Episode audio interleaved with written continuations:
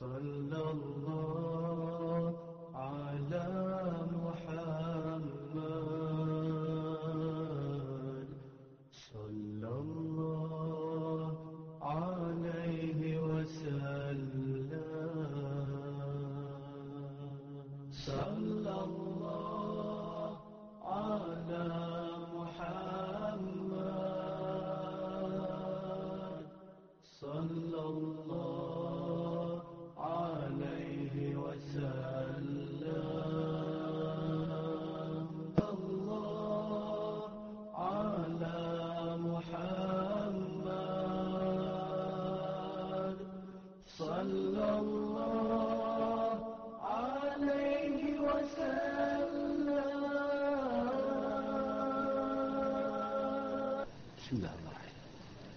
Assalamualaikum warahmatullahi wabarakatuh.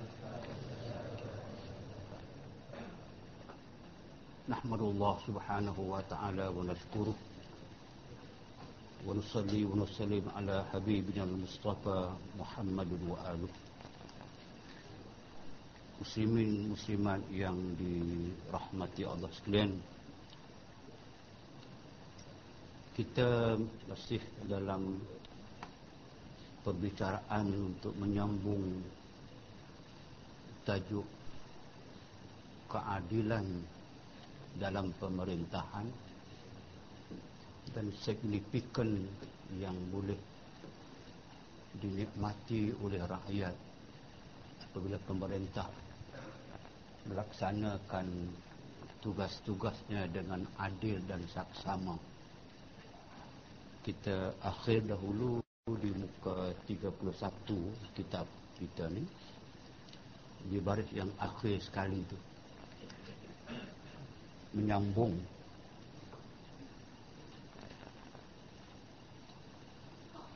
Riwayat hadis sabda Nabi SAW barang siapa memerintahkan pekerjaan muslimin sesuatu kemudian tiada diberi akan mereka itu nasihat.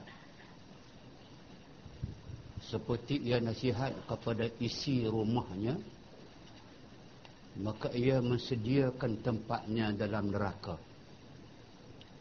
Itu kewajipan pemerintah menasihati rakyat membimbing rakyat membawa rakyat agar mereka juga menjadi orang yang adil menguruskan urusan mereka dengan adil karena pemerintah adil. Tapi kalau pemerintah tidak adil jadilah seperti ketam yang menyuruh anaknya jalan betul. Sebab itu pemerintah pun berkewajipan bukan sahaja rakyat berkewajipan untuk menjaga, mengawal, menasihat, menunjuk ajar semua melakukan keadilan. Sebab kita lihat daripada Allah yang menjadi pemerintah agung, Rabbul Alamin, dia memerintah semua alam.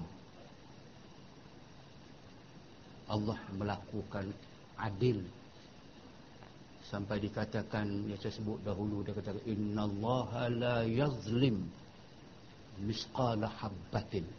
Allah misqala misqala darratin.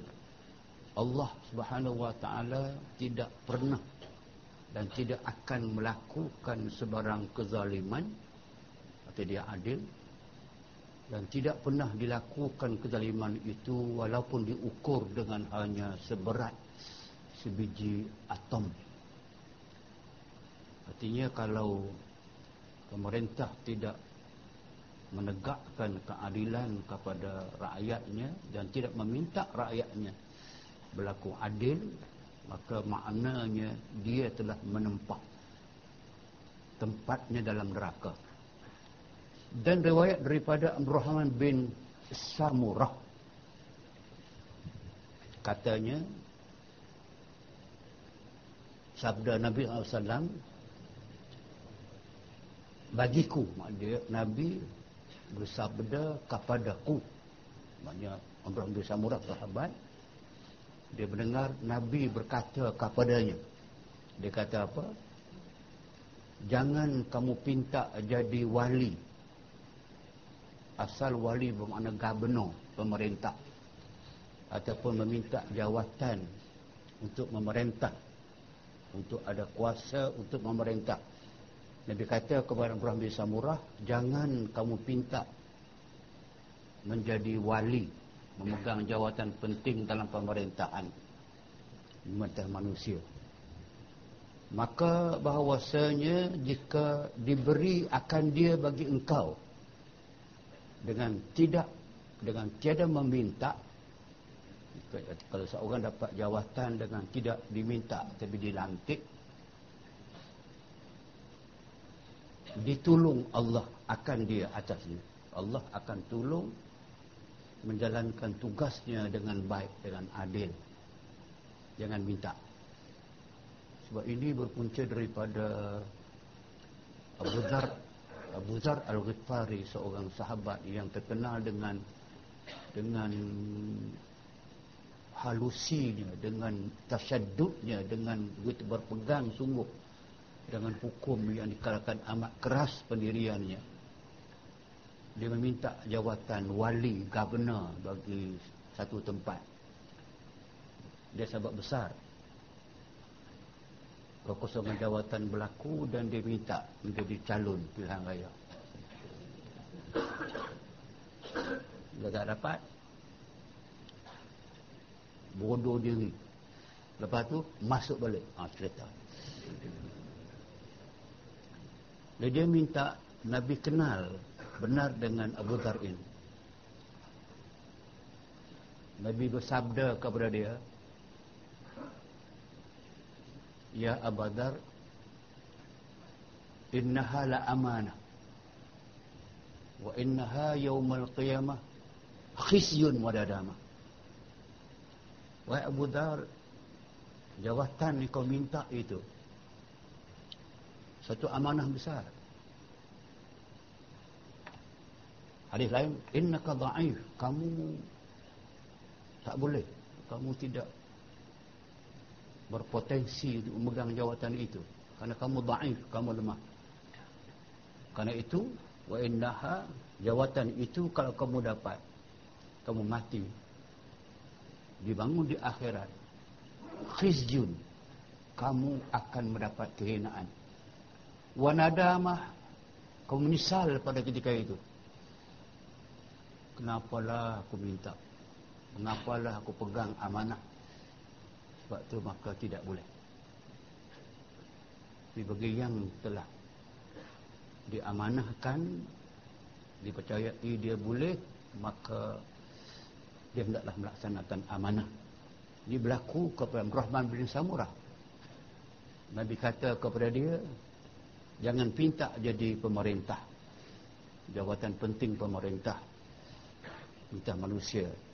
Jika diberi akan dia dengan tiada diminta maka Allah tolong akan di atasnya.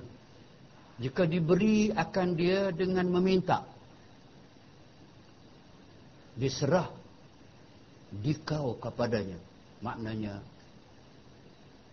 Allah serahkan kerja itu kepada kamu dengan tidak ditolonginya kalau Allah tidak menolong siapalah kita?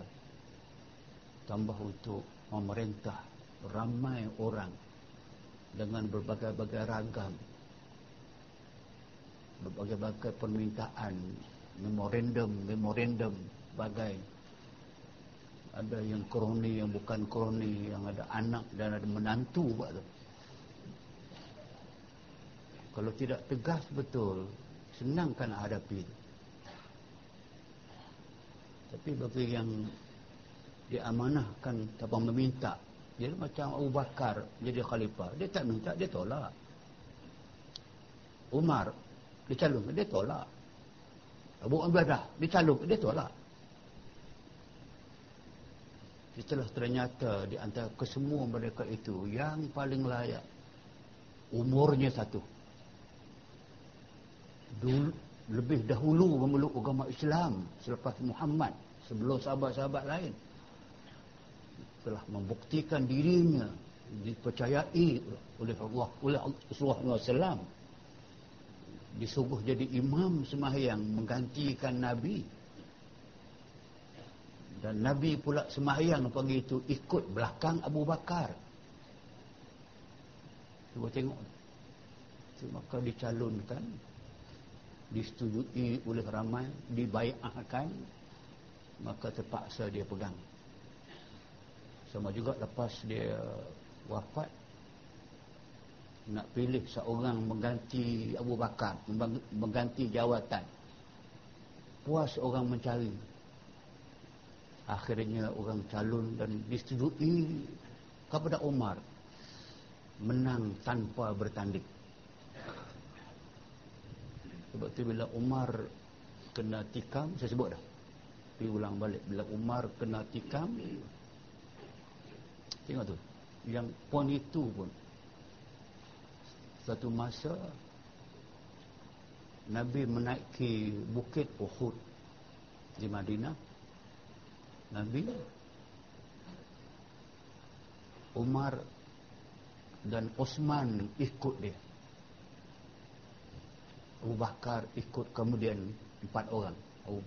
Nabi Muhammad SAW Abu Bakar Umar dan Osman. Kerana empat orang ini Rasulullah tahu siapa dia. Abu Bakar Umar Osman naik duduk atas bukit Uhud. Bergoncang bukit Uhud. Bergoyang bukit Uhud bukan kerana gerak gempa. Tidak. Bergoncang bukit. Bila letak kaki dia perlahan. Dia kata wahai bukit Uhud diamlah kamu di atas belakangmu ada seorang nabi akhir zaman seorang siddiq dan dua orang syahidani. Seorang nabi seorang siddiq dua orang yang akan mati syahid. Tengok. Nabi wafat Abu Bakar wafat biasa Umar mati di tikam dalam semayang Osman diserang dibunuh selepas semayang subuh sedang membaca Al-Quran. Yang itu pun sudah dapat kita lihatkan kecil mukjizat itu tapi besar artinya maka sebab itu kalau tak diminta dan dibagi amanah mesti tanggung dengan penuh rasa tanggungjawab. Adapun kelebihan adil dalam adil. Apa signifikan daripada adil. Apa kelebihan pemerintah yang adil? Ketahui olehmu bahwasanya adil malik adil raja adil pemerintah mewajibkan kita kasih akan dia. Dia sampai kepada hukum wajib kasih. Maknanya kalau tidak kasih berdosa. Kalau kasih dapat pahala. Sebab dia wajib itu signifikan wajib. Kasih akan dia. Dan zalimnya kalau malik kalau raja pemerintah itu zalim wajib kita bercerai-cerai. Maksudnya wajib kita menentang atau menegurnya ataupun tidak lagi taat kepadanya.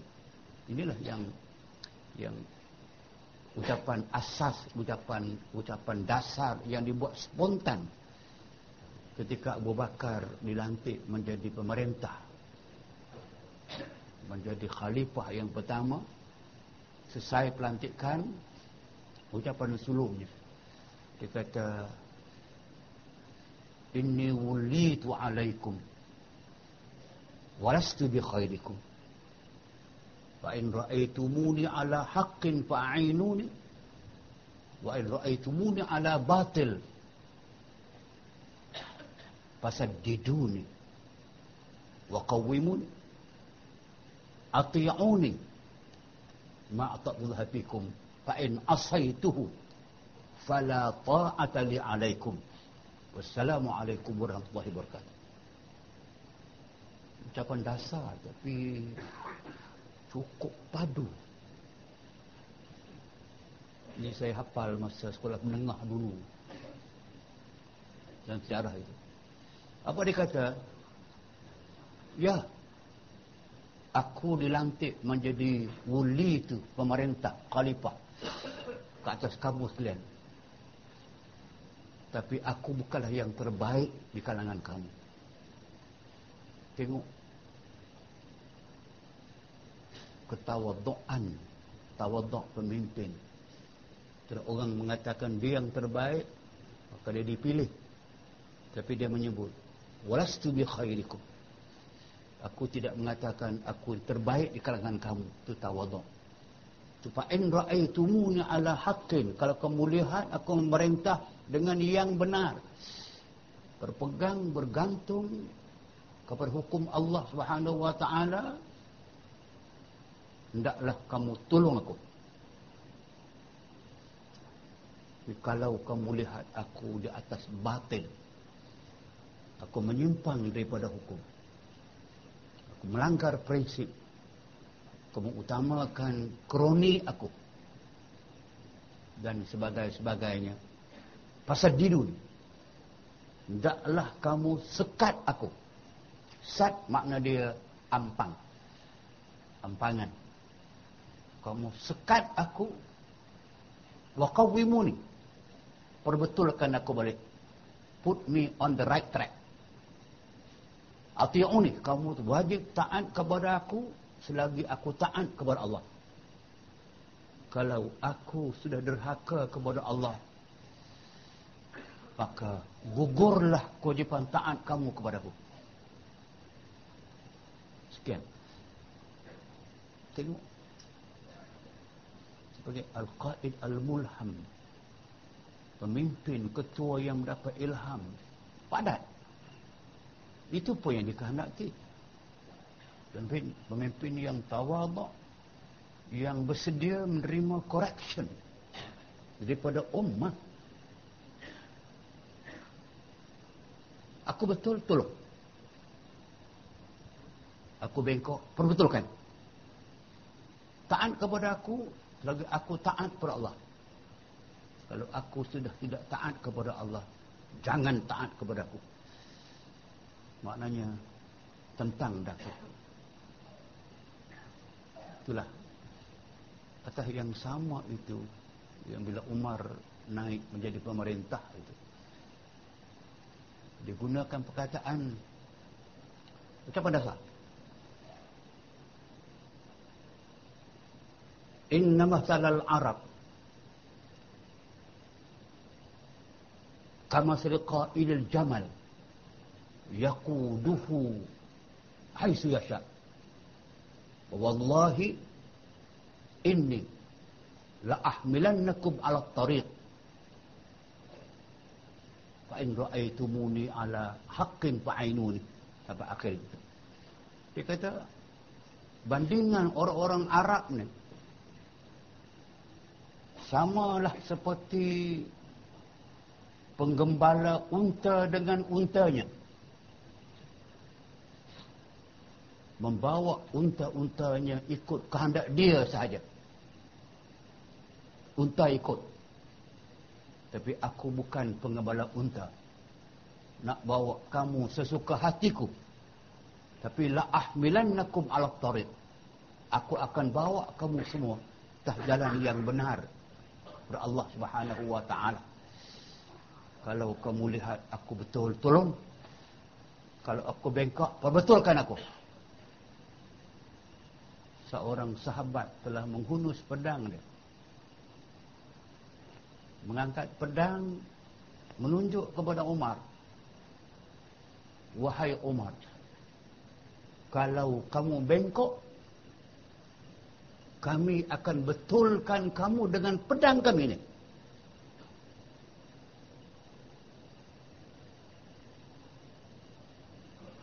Umar tidak marah tidak memberi isyarat untuk masuk dalam ASA tidak menyatakan biadab kamu dan sebagainya. Tapi apa dia kata? Ahmadullah subhanahu wa ta'ala an ja'ala fi ummati Muhammad rajulan yuqawwim Umar bisayfihi aw kama qala Aku puji Allah Subhanahu wa taala yang telah mewujudkan, mengadakan di kalangan umat Muhammad ini orang yang sanggup membetulkan umat dengan pedangnya. Syabas. Thank you very much. Itu yang menjadi catatan tinta emas sejarah kehebatan hebat dan kesungguhan pemerintah dalam konteks melaksanakan hukum Allah Subhanahu wa taala. Dekat setengah jam baru empat baris baru.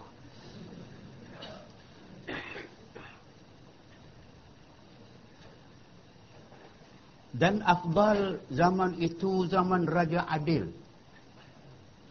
Kelebihan satu zaman bila zaman yang orang hidup di bawah pemerintah yang adil. Sabda Nabi SAW bahwasanya amal imam yang adil ataupun pekerjaan pemerintah yang adil pada rakyatnya sehari. Maknanya pemerintah dia memerintah rakyatnya dengan adil sehari terlebih afdal daripada amal orang yang adil pada ahlinya seratus tahun. Dia nak bayangkan kerja sedikit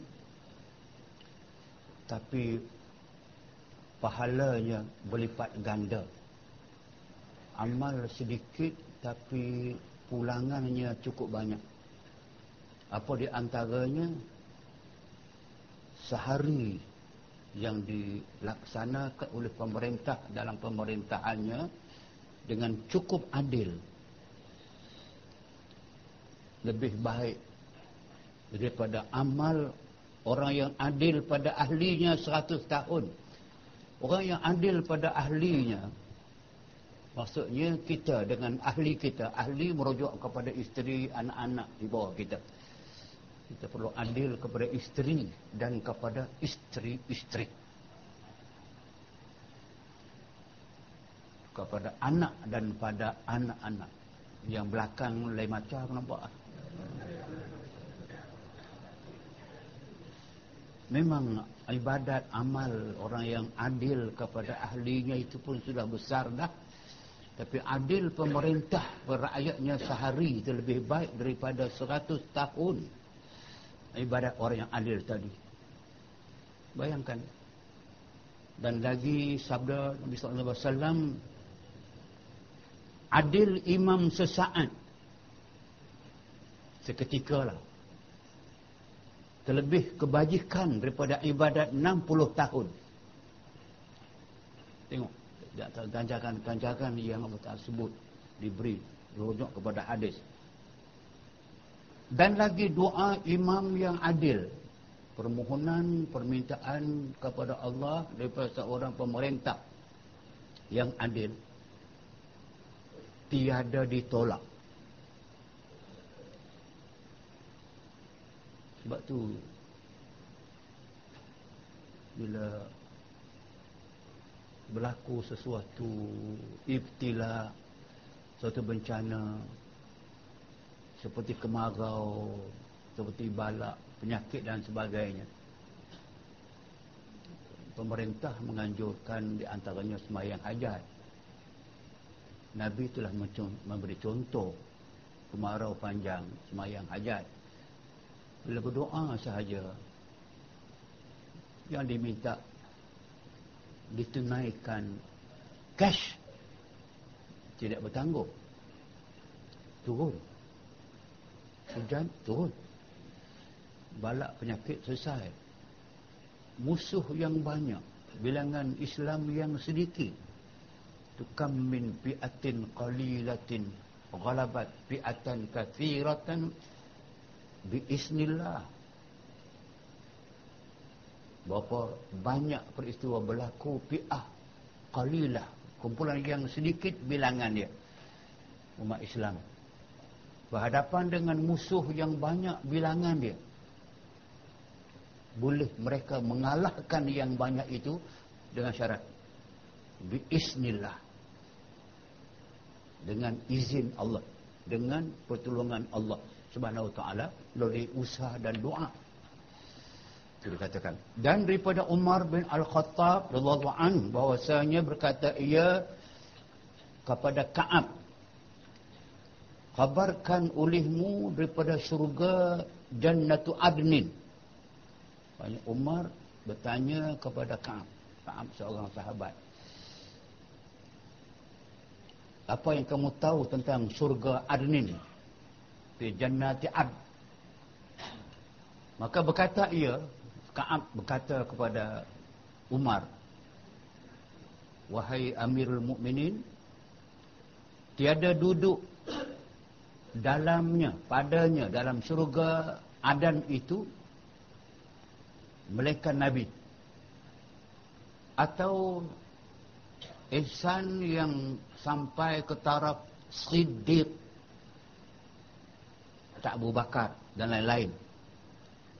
Atau syahid tadi seperti Umar, Osman dan Ali dan lain-lain. Atau imam yang adil surga Adan kata Kaab kepada Umar dan kepada kita juga bakal penghuninya. Para anbiya, para rusul para siddiqin para syuhada dan para imam-imam adil.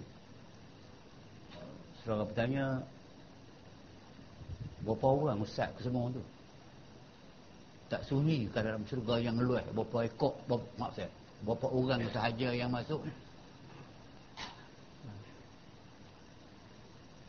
Tidak timbul masalah kesunyian tak timbul masalah uh, seronok kata seronok. Kalian anda makan syurga itu mala ainun ra'at wala udunun sami'at wala khatara biqalbi bashar. Yang nama syurga itu kenikmatannya barang yang tidak pernah kamu impikan dalam dunia ini. Barang yang telinga kamu tidak pernah mendengar kemerduannya. Dan mata kamu tidak pernah melihat keindahannya. Dan cita rasa kamu tidak pernah sampai ke situ untuk membayangkannya. Segala yang kamu kehendaki semuanya ada. Kalau itulah dikatakan itu sebagai contoh syurga adan maka berkata ia hai ibnu mukminin okey. Dan maksudnya aku benar kata Umar. Bahwasanya aku benar akan Rasulullah SAW Umar sendiri seolah-olahnya nak menyatakan dia juga siddiq. Sebab dia tahu mengatakan dia akan mati syahid atas hadis Nabi tadi semua Nabi sebut betul. Dia apa tak betul pula? Siapa yang mati syahid, siapa yang tidak, siapa yang mati kafir, mati semuanya jelas. Sebab itu maka Umar menyatakan aku akan aku benar akan solat aku sentiasa membenarkan mengatakan betul benar apa sahaja yang datang dari Rasulullah SAW dan tiada aku imam adil. Dia kata aku nafikan aku tidak mendakwa aku imam pemerintah khalifah yang adil. Juga merupakan sifat tawaduk dan bahwasanya aku harap bahawa tiada aku zalim. Tengok dia mengharapkan dia tidak akan berlaku zalim. Takutnya Umar kepada zalim itu sehingga di antara satu episod kehidupan keluarganya bila peperangan yang berlaku di Bahrain berakhir dengan kemenangan besar orang Islam dan peperangan uh, Qadisiyah memungkinkan umat Islam telah mendapat harta benda dunia ghanimah kekayaan melalui peperangan yang banyak. Salah satu daripada episod itu bila belunggu harta kekayaan harta ghanimah zaman Umar Umar telah menyebut ucapan pendek sebelum membahagikan subsidi. Ini subsidi lah ni tapi ini bukan. Ini diberikan dipanggilkan dengan ghanimah yang wajib dibahagikan kepada orang yang terlibat. Dia kata apa? Wallahi la uqsimanna hadhihi al-ghanimah bainakum bil adli atau bil tasawi atau kama qad demi Allah aku akan bahagikan harta kekayaan ni di antara kita dengan adil semua dapat. Baju seorang selai. Selesai. Yang lain dapat ialah soal baju seorang selain besoknya Umar dalam menghadapi rakyatnya hendak memberikan suatu arahan kepada rakyat semua berkumpul. Umar bangun berpidato pendek ayuhal muslimun isma'u wa ati'u. Wahai muslimin dengar dan taat kepadaku. Tak sempat lagi dia menyambung. Seorang sahabat telah bangun di hadapannya. Al-ana ya umar la sam'a laka wala ta' sekarang ini wahai umar kami tidak mau dengar cakap kamu dan kami tak mau taat kepada kamu. Umar tanya Wali malak Kenapa tidak mau dengar Tidak mau taat? Aksam tabil ams Kamu dah bersumpah kemarin dengan demi Allah. Kamu katakan kemarin La aksimanna Aku akan bahagikan kekayaan ini Di kalangan kalian Termasuk aku Dengan adil. Kami dapat sehelai baju.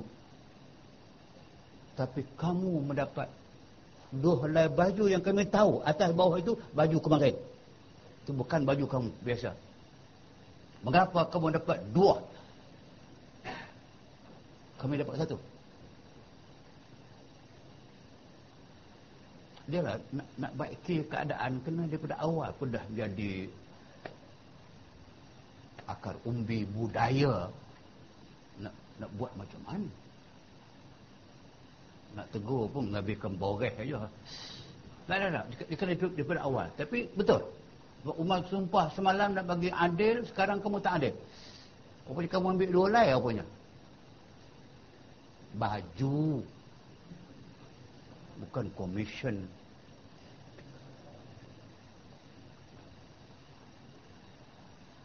Umar kata, hal fikum Abdullah ibnu Umar ada tak di kalangan kamu seorang bernama Abdullah bin Umar? Orang dia di belakang. Dia kata Abdullah, hang tolong aku hang, mampu aku. Tolong jelaskan kepada orang ni mengatakan kenapa aku dapat dolat. Abdullah datang mengatakan bahawa bapakku semalam dapat selai baju yang pendek. Ditarik ke atas ternampak ke bawah. Tarik ke bawah nampak ke atas. Aku kesian kepadanya. Yang atas itu baju dia yang dapat semalam. Yang bawah itu baju aku. Aku berikan hadiah kepada bapa aku yang dapat baju pendek. Dia dapat selai, aku dapat selai. Aku beri kepadanya. Aina rajul? Mana dia orang tadi? Macam mana sekarang? Al-an lakas sam wa ta'at. Selut sekali. Tu tambah tu selut tu.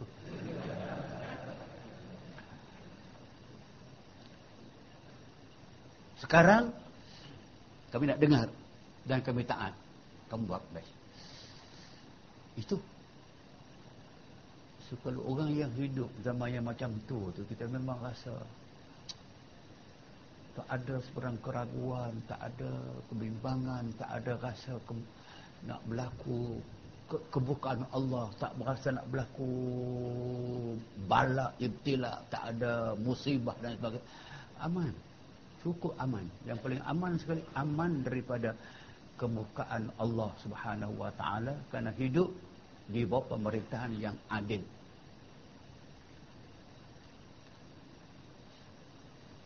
Kata Umar, tiada aku nabi. Aku bukan nabi. Dan sebenarnya aku benar aku alaihi wasallam. Tiada aku imam adil, bahwasanya aku harap bahawa tiada aku zalim. Adapun syahid maka di mana bagiku dengan dia jadi dia nak mengatakan bahawa makam syahid itu tinggi manalah aku meskipun dia tahu Nabi telah sebut tapi dia mengatakan tawad siapalah saya ni itu kata Hasan dia tak beri bin apa Serta mungkin Hasan Al-Basari yang dirujuk selalu pendapat dia. Maka jadikan dia Allah. Allah jadikan dia siddiq dan syahid yang menghukum dengan adil. Min ha mim tu kalau pening nak baca jadi muhkam. Tak. Ulang balik. Maka Allah jadikan dia jadikan Umar Siddiq dia memang seorang yang benar dia seorang syahid jelas tadi di hadis Nabi walaupun dia belum menghukum dengan adil dia menghukum dengan adil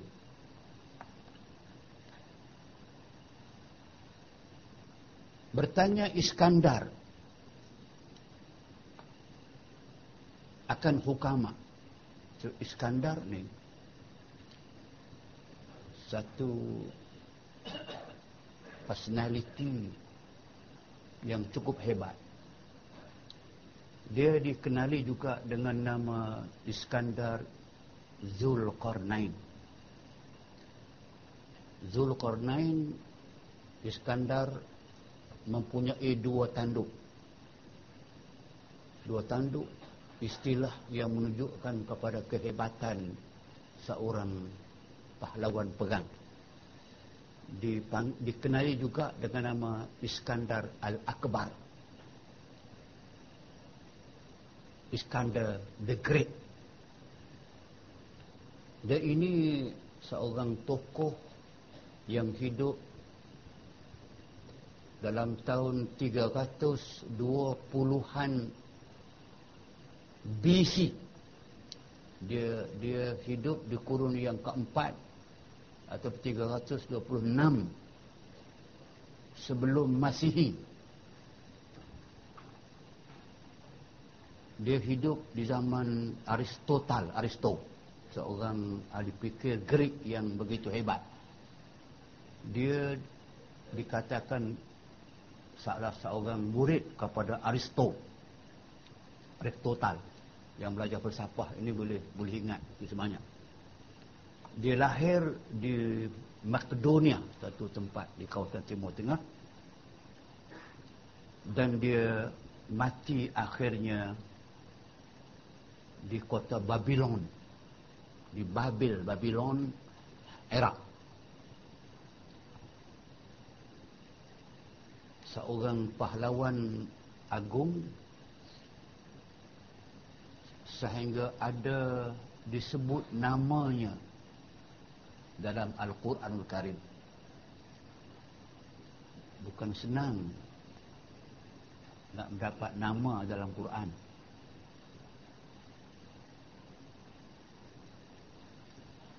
terlalu baik baru dapat atau terlalu jahat pun dapat.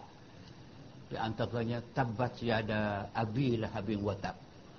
Ada nama dia Abu Lahab ada. Dalam Quran Allah Ta'ala sebut Zulkarnain ini.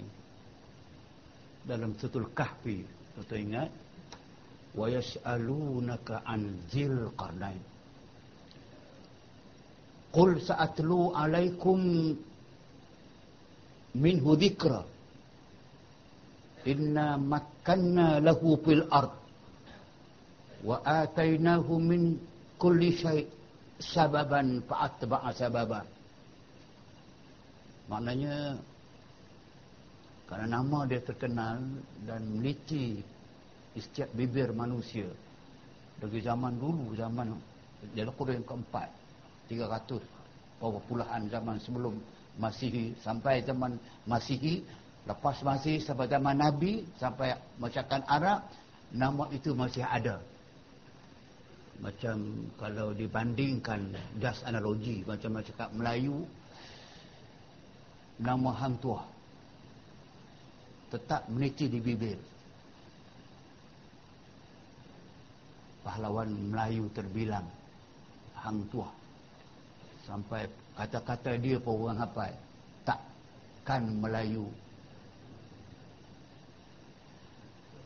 hilang di dunia bukan bukan sabda bukan hadis tak apalah tapi saya maksudkan nama itu meniti di bibir Maknanya kalau sekarang ini sebagai contoh sajalah. Kalau ada orang mengaku Nabi, orang tanya dia. Apa nak kata tentang hantu? Ia sama dengan lebih kurang lah. Yas'alunaka. Musuh-musuh kamu telah bertanya kamu, wahai Muhammad. Tanya apa? Anzil karnain. Apa kamu tahu tentang karnain ini? tu dia apa dia jawab aku akan ceritakan kepada kamu cerita benar yang dilalui oleh Zulkarnain apa dia Allah Tuhanku telah memberikan kepadanya kekuasaan di bumi yang hebat dan diberikan kepadanya min kulli syai' apa dia nak semuanya Allah bagi kepada dia. Fa'atba'a sababa dia ikut jalan yang diridai oleh Allah Subhanahu wa taala sebab tu dalam cerita Zulkarnain ini banyak ada ahli-ahli sejarah dan ilmu Islam menganggarkan sekurang-kurangnya. Dia telah mendapat hidayah Allah Subhanahu wa taala. Dia beriman dengan Allah Subhanahu wa taala. Sebab tu Allah Taala sebut kepadanya makanna lu fil ard wa atai sampai akhirnya dan sampailah kepada peringkat ada lihat kepada senario Zulkarnain ini dalam ayat-ayat yang berikutnya dia mengembara sebuah negeri ke sebuah negeri dengan bawa askar yang cukup kuat. Sebut namanya sahaja pun sudah cukup dah untuk menggerunkan musuh. Semua tempat yang dia pergi tidak ada tentangan dia sampai ke sebuah tempat yang dikatakan dia berjumpa dengan suatu kaum yang kaum itu bercakap dia tak boleh faham. Baik lakad qawun hadis dia, dia pun tak faham. Tapi akhirnya dia faham kaum itu kata apa? Qalu ya dal qarnain inna ya'juj wa ma'juj mufsiduna fil ard fahal laka sarjan ala an taj'al bainahu wa sadda Kaum tu kata, wahai Zulkarnain, ada suatu kaum yang dipanggil Ya'juj wa Ma'juj. Ini Quran sebut. Mereka ini melakukan kerosakan di muka bumi. Menzalimi orang merampas hak orang dan sebagainya. Bolehkah tidak wahai Zulkarnain? Kami bayar kepada kamu suatu bayaran kharja macam kharaj upah ataupun cukai dengan syarat. Kamu bina suatu tembok besar memisahkan kami daripada mereka yang boleh mengurungkan mereka dalam tembok besar itu. Akhirnya dipersetujui Rukanain menyuruh orang-orang di situ sediakan zubur al-hadid zubur hadid ini taik besi dengan nuhas dengan tembaga. Dia buat satu tembok. Dalam tembok itu dituang di dalamnya. Tembaga yang dicairkan. Dan boleh bayang besar mana? Sampai boleh mengepung Ya'juj wa Ma'juj dalam sad dalam kurungan itu yang mereka tidak boleh menembuk menembuk ataupun memecahkan tembok itu. Itu dikatakan wallahu alam sampai sekarang mereka terkurung. Dan kerja mereka menebuk memecahkan tembok itu sampai kepada akhirnya jika terpecah tembok itu dan mereka keluar itulah saat-saat akhir kiamat akan berlaku. Yang dikatakan wahum min kulli hadabin yansilun. Mereka akhirnya akan dapat tebuk dan rik mereka ini berada pada tempat yang tinggi. Hadabin tempat yang tinggi tak bukit mana Allah alam? Mungkin dalam bukit. Yang silun turun akan terus melakukan semula kekejaman mereka. Itu menjelang turunnya Nabi Isa yang terakhir. Dan berlakulah. Apa kita faham sekalian. Itulah di antara maklumat tambahan tentang yang dipanggilkan dengan yang nama dia Iskandar ini. Dia pun yang telah begitu hebat. Dia bertanya kepada hukama hukama merujuk kepada ahli bijak pandai di zamannya daripada ahli Babil, ahli Babylon, penduduk Babylon. Saya sebut tadi, dia kata, saya kata, dia akhirnya menetap di Babylon. Babylon ialah di Iraq, dekat dengan sungai Tigris Euphrates. Dia bertanya hukama, ahli bijak pandai di Babylon. Apa dia tanya? Apa yang terlebih baik kepada kamu? Berani atau adil? Ya sebab dia seorang yang berani. Seorang pahlawan yang terbilang. Tapi dia sebut apa yang lebih baik. Lebih berfaedah kepada kalian. Beranikah yang anda kehendaki ataupun adil? Jawab, jawab hukamat kepadanya. Mereka itu apabila dipakainya akan kami adil terkaya daripada berani. Maknanya kalau sekiranya seorang itu adil dan benar-benar adil dia tidak perlu dah kepada yang nama dia keberanian untuk mengganyang musuh. Keberanian yang yang dalam maksud bani berperang apa semua tu terkaya dah tak perlu dah. Makna dia adil lebih baik daripada berani. Kalau berani tapi zalim, lagi teruk. Tapi kalau adil, terkandung dalamnya berani, terkandung dalamnya segala kebaikan. Telah memberi surat setengah daripada Ain Milam itu bacaan dia Amel, bukan Amal. Telah memberi surat setengah daripada amil amil mana pegawai. Pegawai Umar bin Abdul Aziz. Ini satu nama besar yang nama Umar bin Abdul Aziz salah seorang daripada khalifah Bani Umayyah. Yang amat terkenal dengan zuhud dia dengan adil setelah pemerintah-pemerintah sebelum dia daripada Muawiyah kepada Yazid bin Muawiyah kepada semua sampai kepada dia orang ramai nampak ketidakadilan mereka. Bila sampai dia memang dia amat berlaku adil.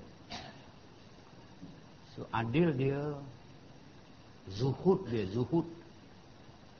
Kekuatan dia beribadat kepada Allah Subhanahu wa taala. Sehingga disebut para sejarawan ilmuwan Islam dia itu adalah khamisu khulafa'ir rasyidin Abdul Aziz adalah khalifah Islam yang kelima. Abu Bakar, Umar, Osman, Ali dan Umar bin Abdul Aziz dilangkau tak dibilang sebagai khalifah Rashidah, Khulafah Rashidin, pemerintahan Kerajaan Umayyah sebelum daripada Umar bin Aziz. Siapa dia Umar ni?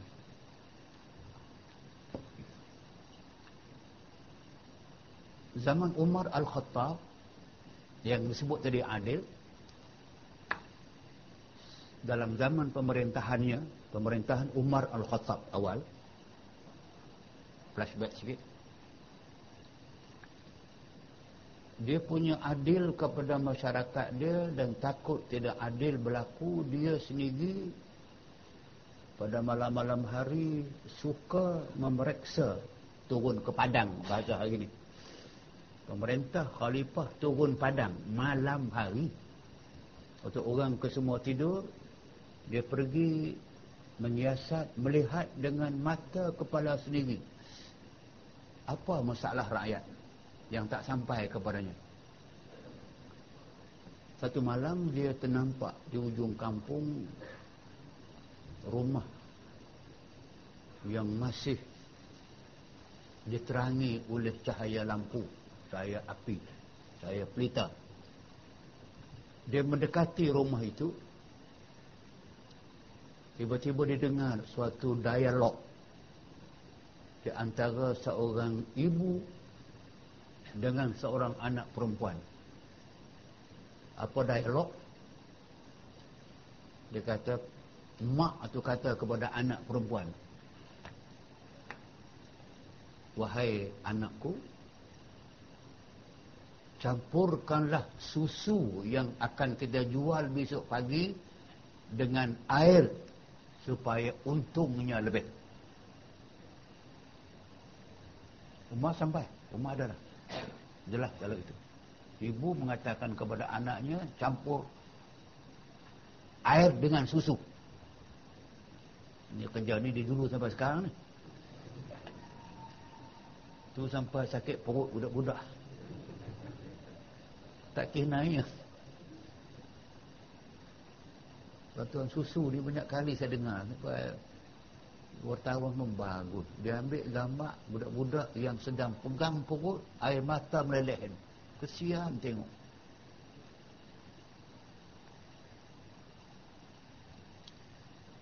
Umar, Umar Al-Khattab mendengar senario tadi, ibu suruh anak campur susu dengan air untuk untung lebih. Anak itu jawab. Ibu, Umar telah mengeluarkan arahan. Jangan sekali-kali mencampurkan susu dengan air. Sesiapa yang aku dapati berbuat demikian akan aku hukum seberat-beratnya. Kerana itu suatu penipuan. Mak tu jawab Umar sedang tidur lena kamu campurlah tak siapa tahu. Anak terjawab. Wahai ibu. Kalaupun Umar tidak dapat melihat, mendengar kita, melihat kita. Tetapi Tuhan Umar nampak kita. Dialog itu merangsangkan Umar terus menolak pintu. Dan mengatakan, Umar pun nampak dan dengar.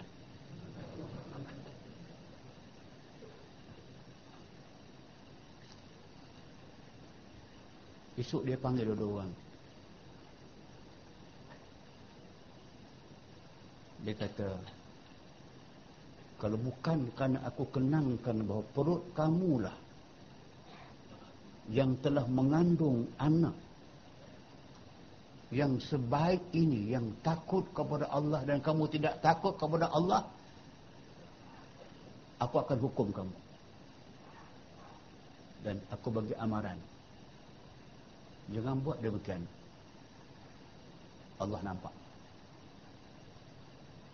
Dia balik ke rumah dia. Dia kata,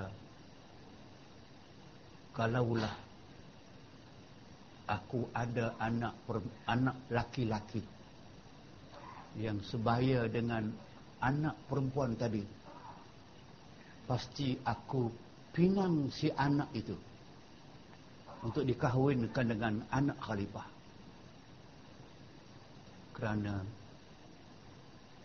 jiwa imannya akhlaknya kental. Rupanya cita-cita umat itu Allah makbul. Salah seorang daripada anaknya kemudian telah berkahwin dengan perempuan ini. Dan lahir anak. Anak itulah namanya Umar bin Abdul Aziz. Sampai ke situ tercapai. Dan dia seorang khalifah yang cukup hebat cukup adil. Telah memberi surat setengah daripada pegawai Umar bin Aziz mengadu kepadanya. Mengadu-ngadu mengadu kepadanya kepada Umar bin Aziz daripada binasa negeri. Mana pegawai mengadu bahawa negeri kita banyak berlaku kerosakan mafasid kerosakan binasa negeri memohon akan dia harta supaya dibaiki akan dia rosak negeri bukan kerana musibah puting beliau, musibah hujan lebat, untuk rumah dan sebagainya, maka pegawai dia minta daripada Umar bin Aziz peruntukan. Tak biasa lah ni.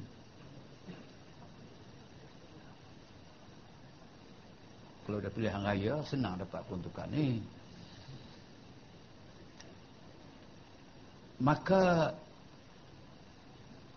dibalas oleh Umar bin Aziz akan suratnya itu. Itu tadi seorang pegawai hantar surat kepada dia minta peruntukan untuk memperbaiki negeri yang telah rosak. Umar jawab, Umar bin Aziz jawab suratnya. Apa apa isi surat dia? Adapun surat kamu telah aku faham. Surat kepada pegawai. Surat pegawai kepada dia. Maka apabila engkau bacakan suratku, ini balas aku ini, maka banyak akan pulihmu akan negeri kamu dengan adil. Maknanya dia jawab balik surat dia itu nak selesai masalah yang timbul daripada kerosakan-kerosakan dalam negeri ini dia tak bagi duit. Dia tak bagi peruntukan. Tapi dia kata perbaiki keadilan perbanyakkan banyak lagi melakukan kerja-kerja yang menunjukkan kita adil, Islam adil. Dan engkau bersihkan dia daripada segala zalim. Tengok. Dia dia pergi kepada timbulnya masalah masalah kerosakan mafasid dalam negeri ini. Tak kira sama ada kerosakan ekonominya, kerosakan harta bendanya, jatuhan saham dan sebagainya dan sebagainya dikaitkan dengan masalah adil dan zalim. Pegawai yang minta peruntukan dia kata perbaiki keadilan dan benteras kezaliman. Maka bahawasanya ialah memperbaiki negeri kamu. Ha, itulah dia keadilan dan benteras kezaliman maka bahawasanya ialah memperbaiki negeri kamu. Ha, itulah dia yang boleh memperbaiki negeri kamu. Maknanya kalau dia bagi duit tak mahu duit tu kalau bagi sejuta yang sampai sebenarnya satu ribu yang lain terlesak ke mana. Problematiko. Masalah. Bagi duit buat negeri tapi dalam keadaan membina negeri dalam keadaan kemurkaan Allah kerana kezaliman kalau tidak adil akan rosak pula. Buat rumah yang kuat dia rosakkan tanaman. Baik ki tanaman pula mati binatang. Baik ke sini pula datang penyakit yang tidak disebut yang tidak dikenali orang sebelum daripada kamu. Itulah saya kata kepahaman orang-orang yang tinggi kepekaannya kepada masalah ummah, masalah yang nama dia bala bencana itu dia balik sangat kepada itu. Adil. Dan jangan zalim. Dan engkau bersihkan diri segala zalim. Maka bahasanya ialah membaiki ni kamu wassalam. Itu dah jawapan dia. Wassalam.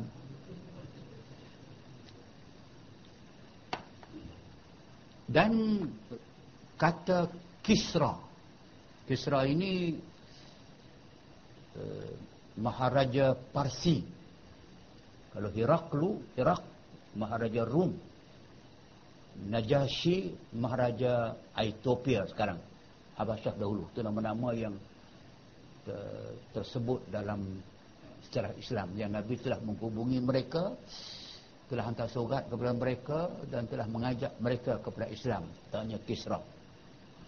Kata Kisra tiada kerajaan melainkan dengan tenteranya. Ya, kerajaan tidak kukuh melainkan tentera yang kuat.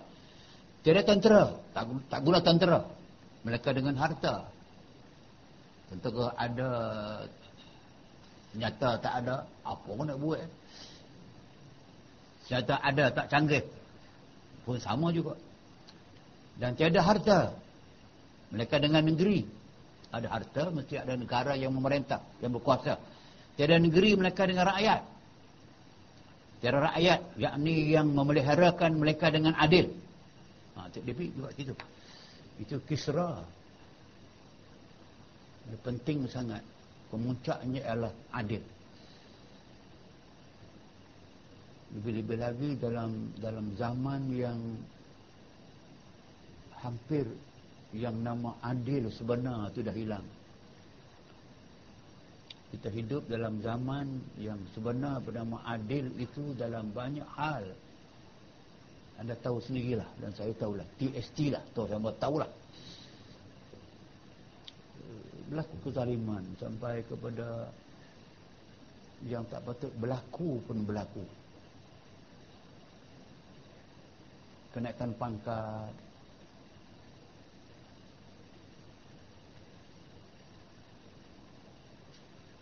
Dan yang kena tukar apalah salah si kawan tu. Bukan kan, bukan orang lain anak. Isteri suami kepada anak saudara saya dan anak saudara dan adik saya. Hampir tiap-tiap tahun kena tukar Pasal apa? Sebab bendin tu. Tukar. Tukang adik saya baru kena tukar. Terpaksa tinggal rumah tangga, tinggal suami, tinggal anak-anak, tidur di sekolah. Kena jauh nak berulang. Dia perempuan. Dia balik Hujung minggu sekali berjumpa dengan anak Anak dan Kenapa kena tukar? Saja Itu saya kata Tak apalah tu cakap soal peribadi Tapi tapi Saudara fahamlah maksud saya. Sebab itu penting kepada adil itu sangat dapat dilihat adil. Orang tak terasa kita hidup dalam kezaliman. Tak tak terasa. Tak apalah kalau tidak adil tak nampak tapi tak adil sampai orang nampak ni. Bukan sahaja kita sepatut di, di adil tapi biar orang nampak sebagai adil. Bukan tidak rasuah tapi dah orang nampak tak rasuah. Jangan terlibat dengan pembunuhan sampai orang nampak dia terlibat.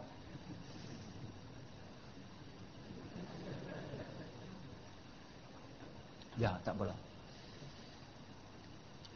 Dan kata Shuraih Ibn Ubaid seorang sufi, seorang ulama, seorang pakih. Apa dia kata? Tiada ada pada Bani Israel seorang raja, seorang pun raja. Melainkan ada sertanya seorang laki-laki yang satu bicaranya yang halim. Maksudnya, kata surai, tiap-tiap orang raja yang memerintah Bani Israel, melainkan ada bersamanya seorang laki-laki yang digelar ataupun yang terkenal dengan nama Halim yang yang yang santun, sopan santun yang kerjanya menegur dan memperbaiki raja Bani Israel. Apa kerja dia? Apa yang dilihatnya raja itu marah.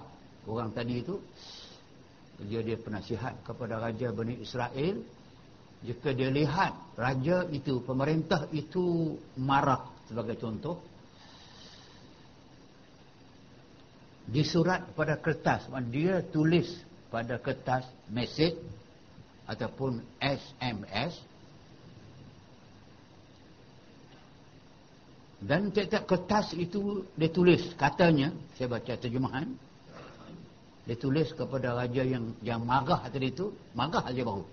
Belum belum belum lagi adil ni belum lagi zalim. Marah saja orang ni akan tulis kepada dia itu. Kasihan ulihmu akan orang muslimin. Dan takuti ulihmu akan mati. Dan ingatkan ulihmu akan akhirat hingga hilang marah. Maknanya dia marah pun dia bagi nasihat yang cukup lembut tapi mesej yang boleh kita fikir. Bila orang tak tak sempat berfikirlah menyebabkan kemarahan tadi ditunggangi oleh syaitan yang akhirnya mengundang padak hingga hilang barang yakni diberikan segala suratannya itu satu kemudian satu. Hingga hilang marahnya. Dinasihatkan melalui SMS SMS tu. Surat ringkas tu SMS lah. Short message system. Itu kerja yang baik. Kalau tidak ditegur diperingatkan kepada pemerintah ni dia lalai hatta marah pun kena tak boleh tak boleh marah dan adalah setengah daripada raja yang dahulu serta menyuruh ia menyurat menyurat ia pada tiga kertas ni raja sendiri buat tadi penasihat yang buat ini dia nak ceritakan bahawa raja sendiri buat. Dia buat apa? Dia tulis kertas, tulis surat. Dia berkata kepada wazirnya, kepada menterinya, kepada pembantunya yang sekiranya. Apabila engkau lihat akan daku marah. Wahai menteri, kalau kamu lihat, kamu terjumpa, aku sedang marah. Maka beri ulihmu kepada aku satu keping kertas. Ini yang aku tulis. Aku tulis sendiri, aku beri kepadamu. Aku pesan, kalau aku marah, bagi satu. Kalau marah aku tak hilang, beri lagi satu. Satu yang lain. Maka adalah dalam kertas yang pertama yang ditulis untuk bagi itu, dia tulis situ bahawa engkau itu makna yang ditulis. Engkau tiada Tuhan. Maksud dia, engkau bukan Tuhan. Kalau engkau tiada Tuhan, tu seronok baca buku-buku lama ni. Dia dia mencabar minda. Dia mencabar. Apa benda engkau tiada Tuhan? Adakah engkau tidak mengatakan ada Tuhan? No. engkau bukan Tuhan. Sogat tu dia kata kat diri dia. Tapi bagi orang bagi biar macam orang tu kata bila dia marah saja baca sogat. So, dia tulis tapi dia baca aku bukan Tuhan engkau bukan Tuhan bahwasanya engkau lagi akan mati. Ingat kepada mati. Dan kembali kepada tanah. Maka memakan setengah kamu akan setengahnya. Manusia makan manusia. Ataupun tanah akan memakan manusia. Itu surat yang pertama yang dihujurkan. Hujur kepada dia. Kemarah juga suruh bagi yang kedua. The second SMS apa dia? Dia baca tengok kasihani ulihmu akan orang yang pada bumi. Marah tu dia tak, dia tak kasihan kepada orang lah. Mungkin dia akan melakukan kezaliman ketika marah. Diingatkan kasihani ulihmu akan orang yang pada bumi. Nescaya dikasihani akan kamu oleh orang yang pada langit. Maksud orang yang tu oleh Tuhan yang di langit ataupun oleh makhluk yang di langit malaikat dan sebagainya. Itu yang kedua. Dan pada kata yang ketiganya ditulis dengan makna hukumkan ulihmu di antara manusia dengan hukum Allah. Maka bahwasanya tiada patut akan mereka itu melainkan yang demikian itu. Maksudnya dia menyuruh dirinya menghukumkan manusia dengan hukum Allah. Dan tidak patut amat tidak patut meninggalkan hukum Allah dan menyanjung hukum manusia. Ini senario yang berlaku kepada raja-raja Bani Israel. Bani Israel Israel adalah nama bagi Ishak. Israel adalah nama yang terkenal diletakkan kepada Nabi Ishak Ishak bin Ibrahim Sebani Israel ialah yang disebutkan wal asbat dalam Quran iaitu anak pinak cucu cicit daripada Nabi Ibrahim, Nabi Ismail, Nabi Isa dan anak pinak mereka. Inilah orang-orang yang telah uh, memerintah Bani Israel. Jadi khalifah Bani Israel, jadi Nabi Bani Israel dan sebagainya. Mereka itulah tadi yang dikatakan bahawasanya hukumkan olehmu antara manusia dengan hukum Allah.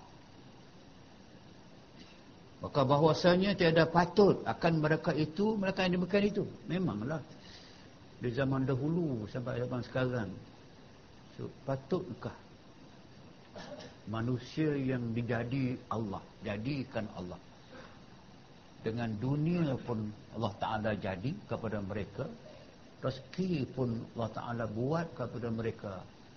Allah mudahkan mereka mencari jalan mendapat rezeki. Kesemua Allah bagi. Kemudahan Allah bagi mereka.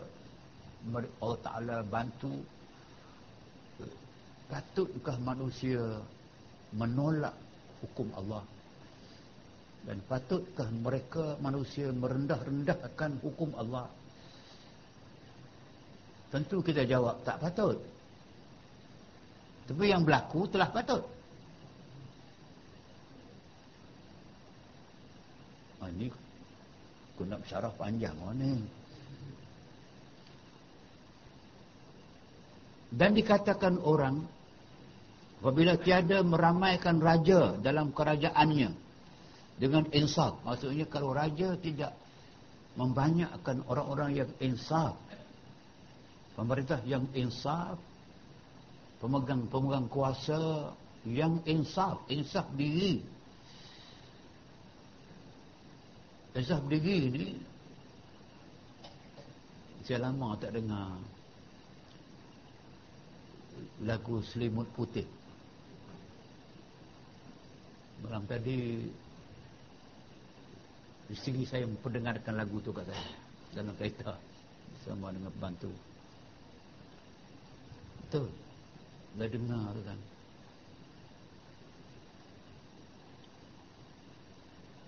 Sedarlah diri. Tahu diuntung sebelum keranda diusung. Tengok. Bila Israel datang memanggil jasad terbujur di pembaringan.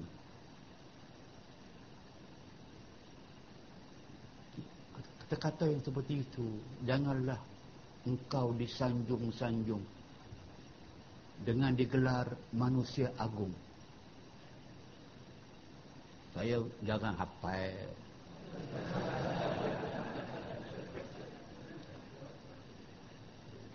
Jelah Bukan kerja saya nak apa Tapi dah Inilah yang ada nilai yang dapat kita sedar. Inilah. Kalau insaf begitu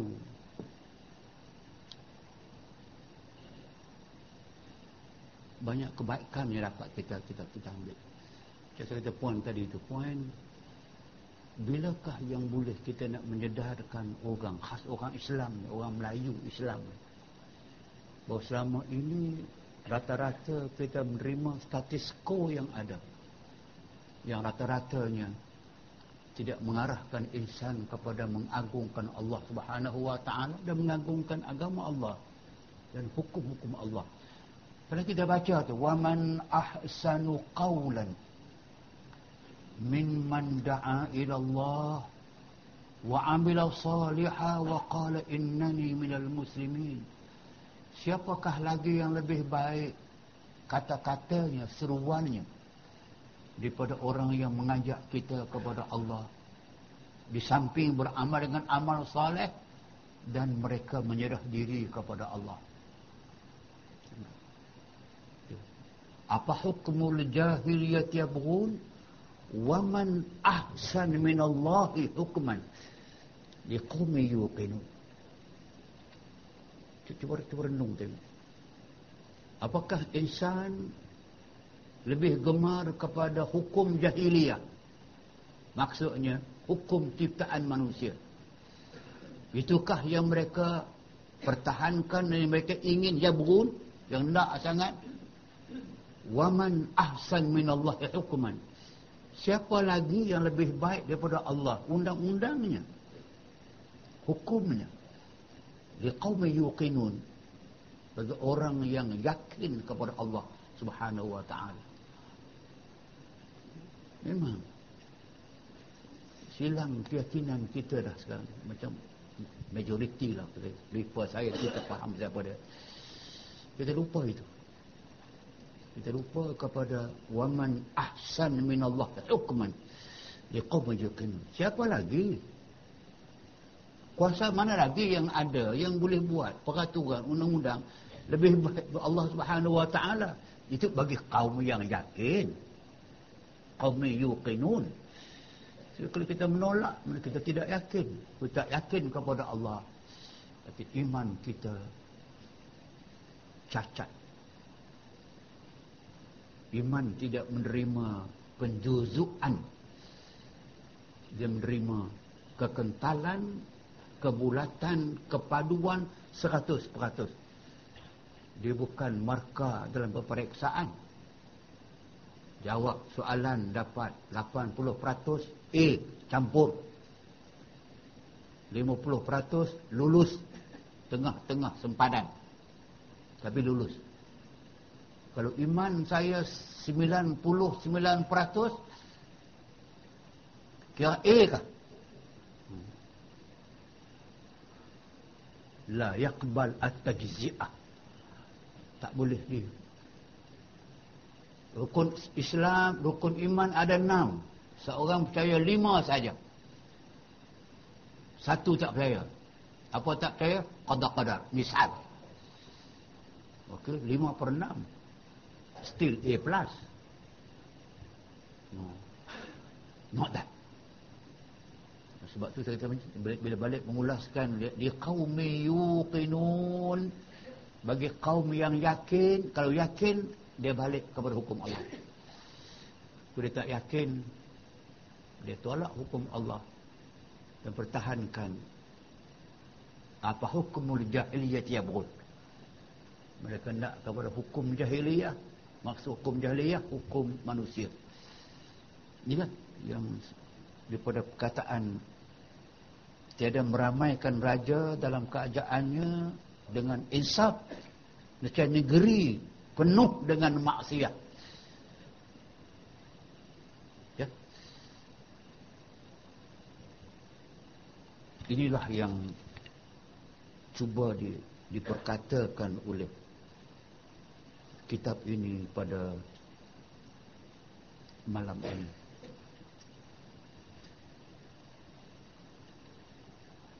jadi saya saya lihat. Sepatutnya yang disebut dalam-dalam ini datang daripada penulis zaman ini pada melihat yang berlaku. Tapi mereka menulis zaman dulu zaman bila Syedok Petani. Tapi mereka tulis dia Syedok Petani ini dia lama. Dia berada di Makkah dan Makkah itu selama-lama dia dahulu pun tidak pernah bertukar di zaman Nabi sampai sekarang. Mereka tetap berpegang dengan Al-Quran dan As-Sunnah. Tetap berpegang sampai sekarang. Al-Quran dan As-Sunnah tidak pernah berubah. Tapi dia hidup zaman-zaman yang seperti itulah. Maka dia dapat lihat, menulis yang kitab-kitab yang macam ini. Sambil saya lihat dan saya cuba nak nak memahami mesej yang di, di mesej yang dihantar kepada kita daripada wording yang ada itu memang relevan sangat dengan zaman ini. Maka saya rasa mesej itu perlulah kita hayati bersama dengan tujuan mendapat kebaikan dari Allah Subhanahu Wa Taala.